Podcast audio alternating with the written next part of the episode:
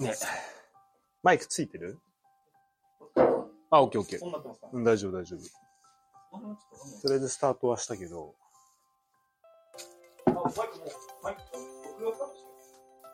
そうだね。これなんか、あれだね。ホテルで撮ってるの怪しいな。怪しいっすね。うん。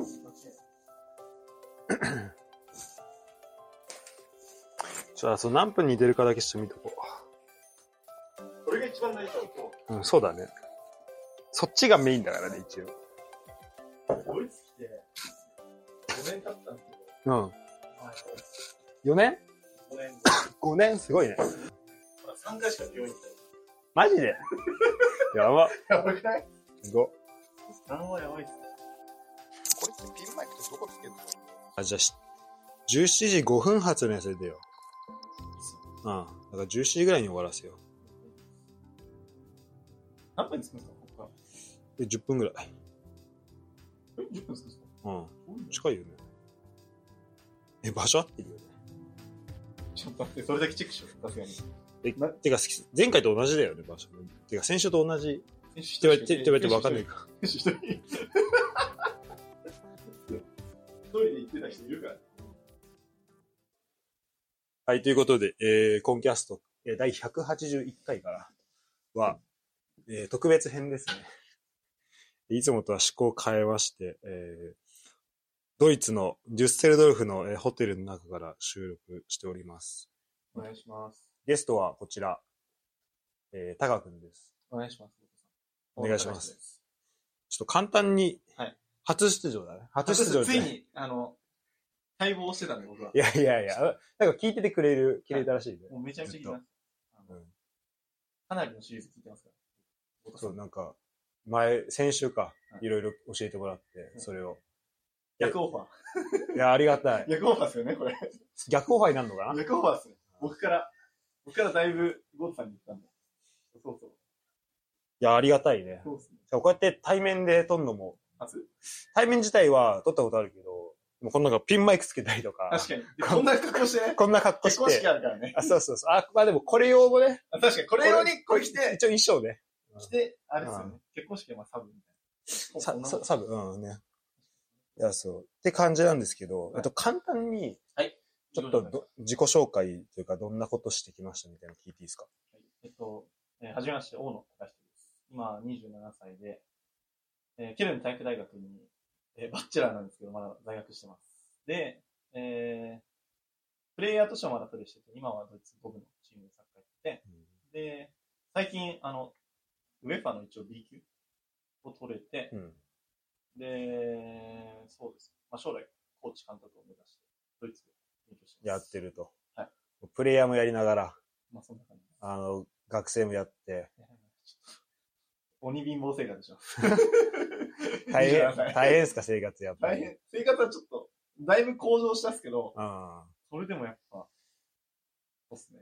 それもやりながら指導者の方もやって、そう、まあ今はちょっとチームどっかをコーチやってるわけじゃなくて、うんなんかトレセンを、に、なんていうんですか。なんかインターンじゃないですけど、なんかトレセンに行かなきゃいけないんですよ。そのなんか選抜チームでね。そうですよね。そそれに今やってますよね。定期的にあるんだ、そういう。今は毎週月曜だけなんですけあ、ど、毎週あんだ。えそれ行ってって感じです。なるほど。はいじゃあそこもやりながら、はい、発信活動もして、そうなんですあ僕のね、ドイツ語の先生というか、やりました。YouTube YouTube いつも見て、あ、日本語と、ね、日本語とドイツ語両方書いてあるからね。二人合わせてチャンネル登録者数1000位。ギリいかない。もうちょっとっすね。お互い。まあ、あの、もし合わせてせいったらもうだいぶ助けてもらってることになるけど、俺、こっちが300人ぐらいだか俺、俺今479ら。あ現時点。あ。じゃあもう、まあ、僅差だね。僅差っす。ほぼ一緒です。まあ、そういうね発信活動もしながはい、ら。そうですね。YouTube やったり、ブログも俺書いてたの書いてるんですよ。ああ、そうだよ。書いてるって言っても、年に3とか4投稿。貴重なやつね貴。重な、あの、貴重なブログです。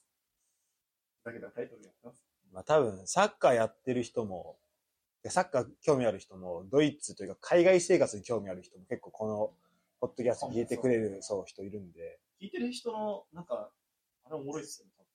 出演してる人も結構、いや、俺、あれですけど。てか、大体ね、そう、大体で、あの、聞いてくれてる人はもう出演してくれてる人と、あとその周りみたいな感じだから、めっちゃこうコミュニティとしては狭いとかなんだけど、ただなんか、1、2時間とか普通にあるやつだけど、まあ結構みんな聞いてくれてるから。あれって見れるんですか？なんかで。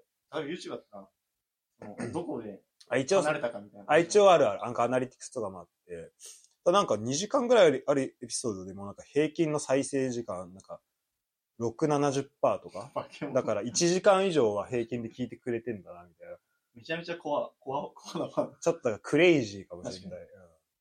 はい。コンキャストに出演してる人も、まあ僕が言うのなんですけど、まあいろんな、ね、バックグラウンドを持ったね。うん。いやでもだいぶ相当なバックグラウンド持ってるからね。いやいや、まあ、今回はちょっとおしゃべりっていうか、うん、そういう感じで。あの人気企画に僕が出たかったんですけど、そう。で、あの打線会もね、打線会は、打線会しっかりこの後撮るんで、この後というか今度時間とってやるんで、今回はおしゃべりなんですけど、間違いないです。ドイツは何年目ですか？えー、ドイツ、本当今日3月11なんですけど、うん僕3月5日で5年経ちました。6年です。おー6年目突入。やば。年感じ。じゃあ二十歳、大学卒業とかそれぐらい卒で、業して、卒業してっていうか、まあ卒業式は出ないで、あ、もうそのまま、そうか、3月5日だもんね。そうそう、そうなんですへ。ー本当それも、なんか、ドイツは4月に一番早くて行く。で、米アイン、あ、B、B1? ドイ B ツ語のあるじゃないですか。ドイツ語のレベルそうのやつね。まあ、英検の準2級ぐらいなんですよ。う B1 がん。それを8割以上取ったら、ケルン体育大学附属の語学学校うんうんに入れる条件が揃ったんですよ。全、だから、ライティング、リーディング、スピーキング、あと何でしたっリスニング？けリスニングか。その4つ、まあ、の、英検12級ぐらいの8割以上全量。えー、それそれを取ったら語学学校に入れるの？入れたんですよ、その時の条件が。あ、でも語学学校入れたらもうほぼほぼそのまま、いあの、と、ケルン大学大学も行けちゃうみたいな感じ？いや、それの後に結局 C1 を取らないと大学入れないんでね。あ C1 が条件なんだ。じゃあそう C1 入るための、そうなんですよ。なんか、特殊コースみたいなやつがあって、えーで、それの良かったところが、大学附属で学生証もらったんですよ。あ電車とかもらったんですよ、それで。俺それを知ってたから、確かにこっちマジででかいもんね。学生証ある。マジでかい。本当日本でいう関東ぐらい、ただじゃない？そうだね。マジで。特にこの州だったらマジで、めちゃめちゃ広いじゃないですか。電車4、5時間ぐらいかかるとこ無料で行けるからね。本当そうっす。で、それだから、それ知ってて、俺日本で取ろうとして取ったんですけど、1個しか8割超えなかったんですよ。ああ、そうなんだ。他3つは7割で、うん。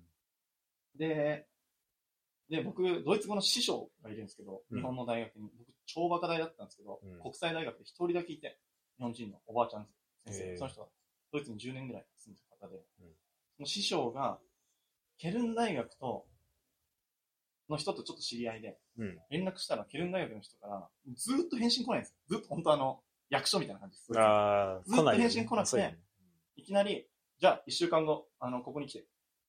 で、メールが来たんですよ。急に？それだけ。で、師匠から連絡来て、こうやって来たんだけどどうする？って言われて、うん親に、行かしてくださいっつって、あの、本当は卒業式出る予定だったんですけど、その一週間後にドイツ行くって決まって、マジで？速攻飛んで、で、なんか最初の1ヶ月だけの、なんか、なんていうか、集中クラスみたいうん。なとこに入れてもらえて、で、だから3月5日に行くことになったんですよ。本当は卒業式出ようと思ってたんですよ。うんそっからスタートで。そうです。だから俺のお母さんが出てました、大学の卒業式。あ、見サッにカー部の友達とこうやって撮った。あ、マジで？そっか。じゃあもう全然予定してなくて。ええでも、それはさ、じゃあもし残るとしたらどうする予定とかはあったの？その、ドイツに行ってますか？あ、あと、日本にその、返信返ってこなくて、は大学卒業、卒業式も普通に出てってなったら、その後はどうしようとか考ええー、親と話したのは、うん。あの、まず前提として僕、まあ、サッカー選手を目指してサッカーやってたわけですよ。もたちろん、うん。大学の時も。で、お父さんと大学入る前に、まあ、4年間でプロになれなかったら、あもう就職しろって言われてて。うん。で、まあ、それは理解できる内容だったし。で、今までまあ、ユースとかですげえ遠征も行ったし、まあ、ユースの時は結構クラブが負担してくれたんですけど、うん。まあ、ジュニアユースの時とかも、すげえお金かかってたし。で、かかんだ、やっぱり。ジュニアユースの時は、まあえークラブ結構負担してくれてるって言っても、海外遠征うん。出さなきゃいけないとこあったんで、それはもうありがたい話ですけど。で、あちなみにあの、J クラブのユースの方です。えーいや、でも僕超ベンチだったんで。死ぬほどベンチだっいたんですけど、やいやいや、それでも、まあ、柏レイソルのえージュニアからユースまでいて、いたんですけど、えー同期だったら、まあ、中谷慎之介、白井英二とかいて、一個下に中山優太いて、うん中谷慎之介と中山優太がスタメン出たらですね、言い訳ですけど。出れ、出れる自信あったんですけどね、その時でも。でもまあまあ、じゃあ今、今となっては彼らすごい活躍してて、すごいなっていう普通に。一人のサッカーやってる人としてすごいなって思うし、うんもう頑張ってほしい。まあまあ、それで言われてて、で、もうプロになれなかったんです。なれないと分かったんです、正直。うん。で、でもドイツ行きたいって言って。で、それを説得するための一つとして僕は B1 を取ろうとしたんですよ。なるほど。4年の、4なるほどなるほど年のうちに。で、なんか、それ見てて俺が、お前、8割取って、その、ケルン体育大学の、その、付属の語学学校だったら、授業料かかんなかったんですなるほどね。よ。効率的な扱いで。うん。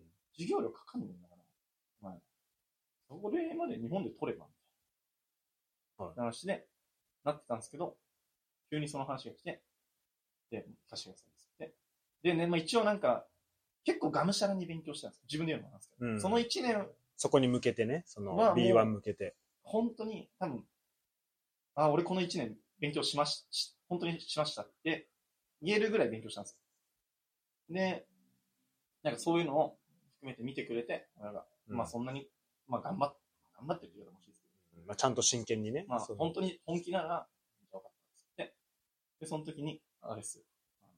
じゃあ、お前は免許かドイツ行きのチケット選べって言われて、ほうドイツ行きのチケットお願いしますって言って。だから僕今も免許ないんですよ。あ、そうなんだ。それが原因で免許ない。ああ、なるほど。でもまあ後悔しないですけ。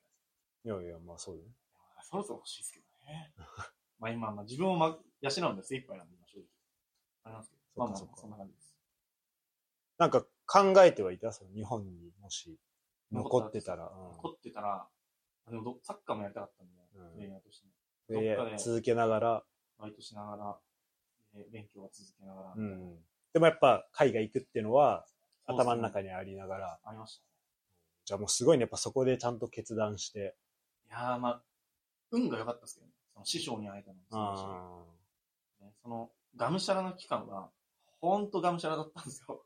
あ、そうなんだ。正直。もうどんな感じもう毎日図書館行ってずっと勉強とするみたいな。そうだったし、どうやって勉強するの？ドイツ語を勉強いや、するって。僕もいろんなの試したんですけど、だって俺もフランスいて、あフランス行くときにでもマジで日本では何もできなかった。もう全然モチベーションが上がんなくよて、全然、しかも、ちょうど楽しい時、成人式終わって、みんなと久々に会うようになって、地元の友達と本当毎日飲んで、そしたら3月ぐらいにフランス行き決まって、3ヶ月間、あの、猶予があって、その3ヶ月後にフランス行くってなるけど、その3ヶ決ま決まった時点では、フランス語ゼロだから、こっから3ヶ月でそれなりに喋るようになったら、まあ相当頑張んなきゃいけないかったんだろうけど、やっぱ日本にいて全然知識はゼロだったから、もうなんかモチベーションがそんなにこあー、まあ確かに難しいっすよね、モチベーションって。上がんなかったし、やっぱフランス語っていう文化を全然知らなかった、フランスの文化を知らなかったから、そもそも。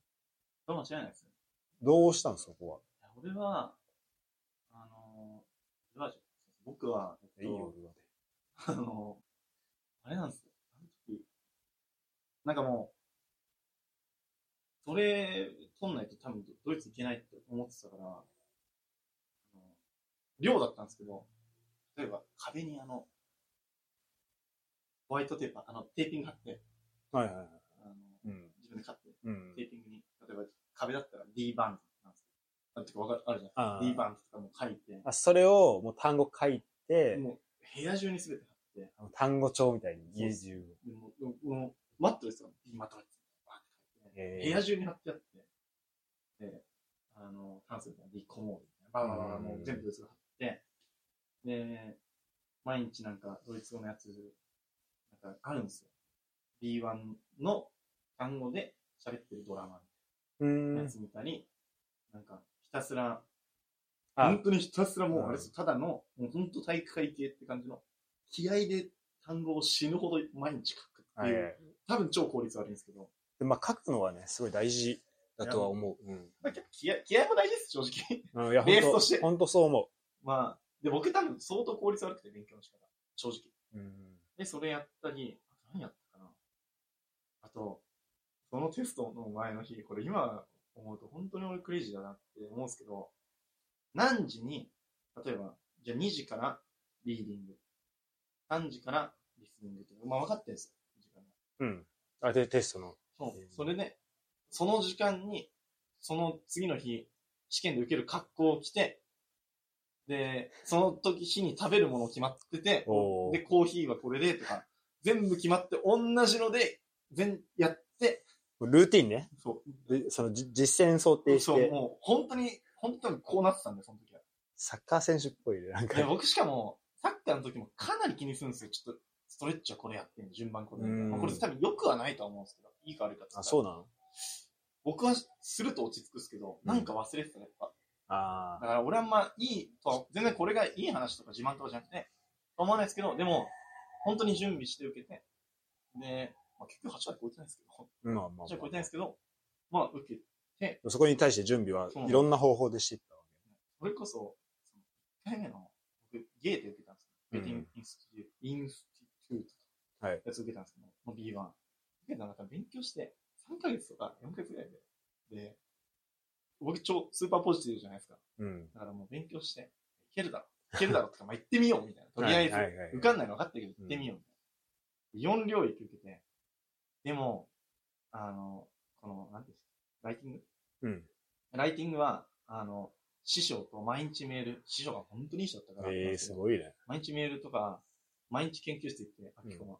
で、4年の授業そんなないじゃないですか。うんないね。行って、で、書いてたから、結構もう準備満タンだったんです。うん。で、他はやってみないとわかんないみたいうん。なやつで、ライティング受かったんですよ、八王子で。ええライティンングが受かるってすごいね。あでもラあれはもう対策っす、マジで。えで、それで、リーディング、まあ、当てずっぽ、えうん。受かんない。まあそうです。リスニングのおっちゃん、正直何言ってるか全然わかんなくて。うん。耳が慣れるって超大変じいや、ゃないですか。ほんとそう。そこがマジ一番問題だと思う。マジでそう、そうじゃないですか。多分フランスもそうだと思うんですよ。日本ずっといて勉強するんだ。そこは本当大変だよ。本当そうじゃないですか。だから海外にいる利点は本当多分こっちだと思うんですよ。耳の方だと思うんですけど。で、俺、スピーキングはどうなるか全く予想あ、ペアなんですよ。フランスどうなるかわかんないですけど。あ、そうなんだ。俺が受けたその B1 レベルのやつは、ペアで、なんか一つのテーマに対して二人でコミュニケーションを取ってなんか決める。例えば、あの、うんじゃあゴータさんの、俺らの、俺ともう一人のペアの人の友達で、じゃあゴータさんの誕生日パーティーがあります。うん二人でなんかプレゼントを買いましょう。で、話し合って決めてくださいみたいのを、なんかずっと、この問題文に書いてあって、それで、なんか、別別室に連れてかれて、そこで準備するんですよ。例えばこういうこと書こう。うんで、なんかこう掛け合いをするわけです。うん。で、それともう一個なんかね、なんかもう一個忘れちゃったんですけど、なんかもう一個のやつはもっとちょっとやんなきゃいけないんですよ。うん。で、行ったらなんか僕のペアの人が、早稲田の女の方で、女性の方で、で、1年ドイツに留学してる。僕留学してね、3ヶ月のやつだし。いやペアのあれって、ペアがダメだと、答えれないから困るんですよ、そうだよねね。それなん、受験生同士で組ませんだね、それね。で、ドイツ、その、ゲーテって世界中で試験があるんですけど、うん。もちろん、あの、ドイツ語の試験なんで、で、特に日本でやるゲーテの試験になると、受ける人が日本人同士じゃないですか。だから、ルールで、あの、ドイツ語以外を試験中に喋ってはいけませんっていう明確なルールがあるんですよ。あるんだ。まあ、そそれしたらもう失格かもダメですよっていうルールがあって、まあもちろん先生わかんないだろうし、うんうん。せあの判断する人はドイツ人なんですよ。うんあ、そうなんだ。機械の人でやって、1個目はもうまあできたのできたのが分かんなくて、2個目のやつが、本当に何がまず問題文に書いてあるかわけ分かんなかったんですよ。読めなかったんですよ。うん知らない単語です。うんで、それプラス、その早稲田の人が何言ってるかもう何にも分かんなくてうん、あの、ビビって？って、いや、それなんていうんですか？なんていうんですか今って。まあ、パードンみたいなパードンみたいなもう一回言ってね。もう一回で、なんかビビビビってとか言いまくって、うんもうあっちの人もなんかもうこんなオロオロしだして、めっちゃ困らしてるって分かってるんだけど、本当に分かんなくて。で、なんか、そのドイツ人の先生が優しいから、先生がまあ、なんていうか、試験官か。うん。が、なんか俺にパスを出してくれるんですよ。ドイツ語で。もうパスが分かんねえんですよ。ああ、そうね。そうだろうね。もしかもテンパってるしね。、テンパってるし、何言われてるか分かんないし、で、パスも分かんない。うん。やべやべやべやべってなったら、そしたらそのドイツ人の先生がいきなり、そう、それは、とか言って、あ、ドイツ語の先先生が？先生が、そう、それは、とか言って、あの、ドイツ語使っちゃいけないっていう試験の試験官が俺に日本語で説明してきたんですよ。分かんなすぎて。マジか。あ、俺もう落ちたわ。で、しっかり全部落ちて。で、1個目受かったけど、でも2個目頑張ってやったけど、リスニングダメで。うん。他7割。で、もう1回受けたけど、全部7割。やつで、まあ、ドイツ飛ぶんですけど、結局。ほんで、それこそあれですよ。その最初に言ったケルン大会が付属の学校に、あの、なんか、連絡しても、ドイツあるあるだと思うんですけど、あの、特に市役所とかもうん。なんかちょっと今ちょっと病気でいませんみたいああるよね。な。で俺が日本にいる時もずっと病気でいませんあ、な。そうなんだ。そうなんです。それこそ最後の1ヶ月でずっと病気でいないみたいな。うんで。その人に決定権がある。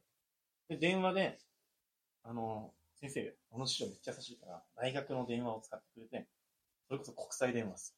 え大学の電話だったらお金かかんなかったですけど、うん国際電話ね、電話したら、なんかそれの代わり、代理の人がいて、その B1 の試験は、1ヶ月に1回ではなくて、3ヶ月に1回ぐらいなんですよ。え。あ、そうなんだ。だ次のテストが、もうちょっと時間空くと時。間空いて、もうわかんないと。うん。で、なってて、で、でも、できればその、早く行きたいと、俺は。その時はまだそのオファーが来てなかったんですよ。ああ。パッと来いみたいうんうん。な。なった時に、その、先生が聞いてくれた時には、その代理の人は、いや、いけんじゃないみたいな。うん一応7割あるし、1個8割超えてるし、うんで、時間もあい、次3ヶ月後だったら多分そのまでに8割いくでしょ。うんうん。でも俺決定権ないから、つって言われてて、うんそれでそのさっき言った、じ一週間後、来いって言われて、行くって言った時も病気でいなくて、その人。あ、そうだ、結局。担当者の人いなくて、うんで、ドイツ行って、で、電話して、そしたら病気から復帰したと。うんで、で、俺は聞きたかったんですよ。あの、僕、あの、今、7割しか持ってないんですけど。で、で、まあ今ドイツ行って、みたいな言ったら、ドイツいんの？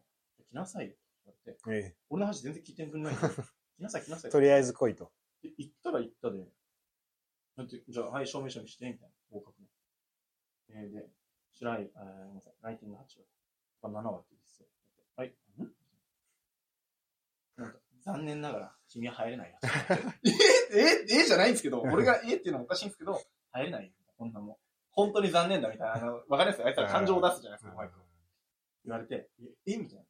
言ったよね。うんで、いや、8割ない。ダメだから。はい。帰って言われて、えでもドイツまで来ちゃってるし。うんね。半年俺、なえみたいな。引き下がれないと思って。いや、でも、とか言って、僕8割あると思うんですよっていう。そそれ、意味わかんないこと言ったんですよ、俺。いや今ちょっとわかんなかった。いや、俺も、今思うと意味わかんないですけど、いや、俺8割あると思うんですよ、ね。ちょちょっと見てもらっていいですか？つって。最後抜けたの、1月じゃないですか。クラス始まるの4月じゃないですか。ああ、そういうことね。で、ゲーテの試験って、次の試試験が3月の終わりとかで、結果出るのにさらに1ヶ月ぐらいかかるんですよ。うん。8割あると思うんですよ。真剣な顔で言ったら、なんか、分かったよとか言って、入れてくれて。マジで？だから俺、最初の半年、クラスで、俺だけ全然わかんなくて、足りてないから。ら。で、本場のドイツ語全然違うじゃないですか。うんそう本場のフランス語違うから。それで死ぬほど先生にキレられるし、できなすぎて。あ、切れられんだ、もう。もう一人怖い先生いて。え死ぬほどキレられるし。ーえ、それが、その、三えっ、と、3月？あ、てか、3月。はい。で、4月から始まった。4月から始まった来て1ヶ月で始まったあんですよ。いろいろありましたね。すごいねドイツっていろいろありました。じゃあもう、じゃあ来なさいって言った人、本当もう何も知らずに、とりあえず、とりあえず行っとりあえず来いよ、みたいな感じで。来て、なんとかなってるからいいですけど、今のとこそうだね。ろ。なんとかならない時もあるじゃないですか。でもよくそこで粘ったね、最後、一歩。いや、俺も、今もなんで粘ったんだろうと思うんですけど、うんでもそれがマジ大事だよね。本当に。粘っ、まあ、粘るんだ。粘るのはただだし。うん、粘るのただ、粘るのはただじゃないですか。うん、マジでそう思う。本当にそうっすよ。しかも別にこの人たちも、ミスったら、もう会うこと絶対ないから。それ、マジでそもうね、もうれだと思います。粘っとこっていう。あの、そう、そ。まあそれは短期的には、まあ、まあ向こうからしたら、その日の仕事は増えるかもしれないけど、でもこっちは生活かかってるわけだから、いや、間違いない。ってあるよね。本当もし、そこでそれ入れなかったら俺、何、何してたかわかんないですね、その間。なんで、プラプラしてた一応その期間はもうドイツいるのは決まってるわけ。そうそう、来ちゃってるし。そっか、そうだよね飛。行機代高いし。確かに。帰るに帰れないうん。買ってもらったしね。家探しも大変だし。じゃあちょっと今回は、あ、まだ時間ある？今何今4時36です。5時何分でしょあ、全然時間あるじゃん。だって5時、5時に出れば大丈夫、ここ。あとまあ、もうちょいやるか。いや、でも、でも、は、始まりから結構大変だった大変だったっすけど。うん。ありがたいですよね。それを理解してくれる親がいたの。まあ、そうん。師匠も手伝ってくれるそれはやっぱり、うん。やっぱそこは、まあでも、それはさ、なんかちゃんと、そういうこう行動っていうかさ、してる人が、準備はしたっすけど、確かに。うんやれる準備はしたつもりですそれを見たからじゃん。そっから全然受かんないしね。大学 入学の。同期の、あの、まだ、それこそ、まあ僕らの友達のうん。二人優秀な同期がいるんですけど、うん。平川聖子ってやつ、吉田健人ってやつがいるんですけど、うん。この二人とか、結局、後から入って、だ後から、そんな始めて入って、結局、あいつらは、俺と、俺1年半かかってやったやつは、この試験自体は半年か。えまあ全部合わせたら1年かかってないぐらい、かかったかわかんないですけど、俺より半年より、まあ半年か1年ぐらい短い期間、終わらして。まあ二人賢いですけど、正直。大学も賢いし。ちょっとそのチームケルンの3人だよね。あ3人合わせてその、まあ今話してた2人もどっかで出てほしいなって思ってるけ。ど、面白いんじゃないですか？それ時間的に言うと、じゃあ、タカが一番最初にドイツ来たのはそうですね。えで、1ヶ月後にケンタが来て、ーあ、1ヶ月差だったんだ。で、ケンタは最初普通の語学学校に入って、うん。それで1年勉強したのかうん。な ?1 年ないぐらいかな勉強して、聖号は7月か9月かなんかに来たんですよ。あ、そうなんだ。違う地域に来て、ライブルクに来て、おう聖子はあっちの方で別にで、半年後、ケルン来て。ね、そうっすね。なるほどね。それは、その3人はさ、どこで会っていくことになるわけ？えっと、聖子は、僕日本で会ってるんですよ。あ、そうなの？僕の大学サッカー部の、えー監督が、東京学芸で昔監督かコーチやってて、うん。うん。その教え子の赤坂さんって方が、県の体育大学に昔いて、えで、聖郷が東京学芸で、なんか、この監督の紹介で赤坂に会ってこいってありがとうございます。で、会ったら聖郷がいたんですよ。ー、えここで聖郷とー、じゃあもうドイツ行行く前に、初めまして。初めましてで、で、お互い、ケルン体育大学行きたいと。で、まあ、聖郷その時からまあちょっと面白かったんで、ノートにすっげえ、サッカーについてさ、みたいな考えてんだけどさ、サッカーのすっげえめっちゃ書いてあって、めちゃめちゃ面白くて、すげえやついるな、学級で、セイバーはそこで知り合ってて、ケンタは、それこそ試合で、ケンタは相手チームにいて、えー、で、先輩の紹介で、同級生でケルン体育大学を目指してるやついる。うんうんうんそれでケンタと始めま話です。あ、じゃあ大学であったとか、ケルン体育大学であったってよりはもうそれぞれ別々でもともと会ってはいたの。そうっすね。まあ試合、まあ、ケンタはドイツであったから、ね、うんうんうん。そうっすね。すごいな。いやまあラッキーっすよね。同期で、こういう人がいるの。刺激にもなるし、勉強にもなるし。みんなね、それぞれ全然違うバックグラウンド、まあ全然かわかんないけど、それなりに違うバックグラウンドに来てる。わけだもんね。そうっか優秀っすね。しかもあの二人は。面白いっすね。うんうんくだらない話ばっかなんですけど、基本的に。基本はね。基本はね。あともう一人優秀なやついるんですけど。こいつは、うん竹を、竹をですね。デュッセルのデュッセルうんうん、もちろん。あれとかもくだらない話しかしないですけど、基本的に。すっげえ優秀なんだ。喋るときは、すっげえ優秀です。すごいよな。いや、だからね、おもろいよおあ合ってるとやっぱしゃお楽しいもんね、みんなうですね。みんな面白くて。大好きです。うんそうですね。そんな感じかな。そっか。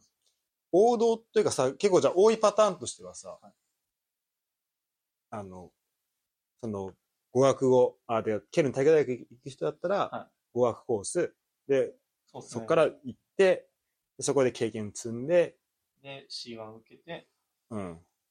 入るって感じです。あ、そあそうか。そその、語学コースで手腕取って、その学校、そうですね。それが一番本ちゃんに入っ王道て、パターンだけど。なんか語学コースなくなったんだ。あ、そうなんだ。コロナといろいろあったらしい。そあれかわかんないですけど。王道パターンはそうですなるほど、なるほどはい。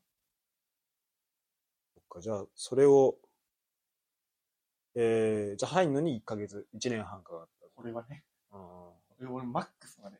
3回落ちたらダメなんですけど。あ、そうなんだ。3回落ちた人もいたっすけどね。えでもちゃんと3回目で通って。やばかったっすよ。やばいと思いましたよ。はい、絶対やばい。もう本当にやばいみたいギリギリだった？な。いや、3回目はギリギリじゃなかったですけど、2回目がギリギリで落ちて。うん。まあちょっとお父さんが亡くなっちゃったんですけど、その3回目のテストの前に。あ、そうなんだ。お父さんが、あの、一番、その大学、ドイツの大学入るの楽しみにしたから、うんだけはちょっと、後すね。まあ、しゃあないです。しゃあないっていうのもおかしいですけど、自分でまあ、まあ、そういうのもありましたね。うん。そういうのもありながら、そうですね。紆余曲折を得て、まだ大学生。そろそろ卒業したい。あとちょっとなんですけど、本当に。いやでももう、卒業したい。でもなんかさ、大学生、大学生としてはいつから？えー、今3年半。うんうんうん。そこのさ、システムがさ、日本とは違うじゃん違います。ね。取ったら終わりなんですよ。うん全部取り終わって、あ卒業出したら終わりなんで、最短で3年かな。あ、そうなんだ。でもそしたらそこで3年半とかあったら全然、いいんじゃないあーって言いたいですけうどね。ん。てか全然普通じゃない？僕、教職を日本で保健大学取ったんで、うん。やんなくていい授業が何個かあっ。あ、そうなんだ。それを考えると、いや、終わりたかった。なきゃいけなかったんだろうなってあ、もっと早めに？正直あのな最初1年、2年目は、1年目はビビって。大大学と語学学校の授業は全然違う。うん実際全然違うんですけど、うん。全然わかんないですけど。でそれも言われてたから、ビビったのと、あとサッカーにもっとプレイしたかったので、うん授業を、なんかテスト受けない、でもいいやつをなんか鳴らしとして出ちゃっ出たり、まあ何個かしかテスト受けなくて。それで遅れちゃったっすね、あ、それは単位にはならない。やつも出てたし、まあでも面白かったんですけどね、その出た授業自体は。まあ、まあ、認知とか予測とか、まあ、その授業は面白かったんで出てよかったです。あとテスト引き伸ばしたりとか。あでも単。位、いろいろあったわけですね。そうですね。まあ、大学はさ、そのなんか、効率よく単位取れば別にいいっていうまあまあ、ものでそう、それもないからは、確かにそれは本質をついてるかもしれないです。うん、だから、まあ、そこで、でそれやっぱ寄り道が大事なのかなって気もするし、確かに。それがあったからこそっていうのがあるかそうですね。そその考え方。いいの、いいの、いいの。マジそう、そうなのかもしれないですね。だって俺は別に、多分、てか、てか、てか多分日本にいて効率よくってなったら、多分留学とかを、まあ、効率以外何かにもよるけど、多分留学とかあんま行かないんじゃない？だって楽しく、楽して、コスパとか考えたら、多分留学って相当コスパ良くないと思うけど。それはさ、楽しくないじゃん、そんなんで。そうっすね。あの、多分僕とかゴタさんが思う楽しいではないですよね。うんそうそうそう。あの、そうそうそう。そういうことっすねいや、間違いないです。僕もそうっす。てか、だから、いや、まあ、た楽しいかもしれないけど、結局どっかで、だからそれって自分の、自分でなんかこう、いなんか人生っていうか、なんか生きてる感じしないんじゃないかなっていうお確かに。思う。そのいや、め、いや、め、なんか俺そんなかっこいいこと言えないですけど、でも、なんていうんですか、俺、まあ、強がりも入ってるかもしれないけど、金全然稼いでないし、うん。うん。今まだに28になるとしてまだ学生やってて、で、正直僕の同期のやつがちゃんと働いて、うん。子供も生まれたり結婚したりとか、うん。家買ったりとか、すげえなと思うんですけど、俺超尊敬してるんですけど、高橋にちゃんとやってるから。でも、俺毎日楽しいんですよ、正直。うん。い金もないし、生活も意味わかんないのに、や、マジそれ大事。毎日楽しいんですよ、マジで。だから、まあ、でも何を楽しいと取るかだとは思うんですけど、まあまあ、そうだね。でもまあ僕の中の楽しい、てかまあ夢中になれるというか、そういうのはまあ今の生活そうですね。でも、そろそろなんかもう一個ステップを踏みたいですね、正直確かに子供できたりとか、結婚したりとか、まあ、それはそれで楽しいとは、うんいや、もうもちろんすごいないいことだと思いますよ、うんもちろんもちろん。そうね。なんか、まあ今、やってること自体は楽しいですけど、やってることって多分、やりたいことのために、まあ、どうつけてやってるじゃないですか。と思うんですそうだね。それに、なんかもう、一歩、二歩ぐらい近づけるような、そんな年にしたいですね。うん。まあ、ぼちぼちあれですか。ぼちぼちっすか？まあそうだね。まあ家庭、まあだから家庭だけで終わっちゃうとさ、ちょっと。そうなんですよ。本当それだと思います。結局、なんかね、結局自己満足っぽく、まあそれはそれで、まあ人生だからいいとは思うけど、なんか、まあ、もっと頑張りたいよねっていうか、なんかね、こう、まあお世話になった人もいるし、その人たちのなんか。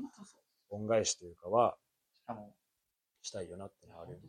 ゴータさんも多分そうだと思うんですけど、マジでなんか、正直なんか自分が今ドイツやってることとかも、自分がい一番分かってるから、うん。この年でこんな生活かとか、頑頑張んなきゃって思うけど、そんなこと言いつつ、みんな結構日本の友達とか応援してくれる人結構いるじゃないですか。だからちょっともうちょっとそういう人たちに、もうちょっとなんですか、こうむ胸を張ってもらえるような、うんな結果をね、やっぱ大事じゃないですか。頑張ります。ということで、えー、準レギュラー、高川くんの、もう準レギュラーですね。準レギュラーで、出てきますよ、これから。えーこれからね、オフラインでこうやってね。盛り上げたい一応お願いします、コンキャストも。ということで、第1回は高でした。ありがとうありがとうございました。ございました。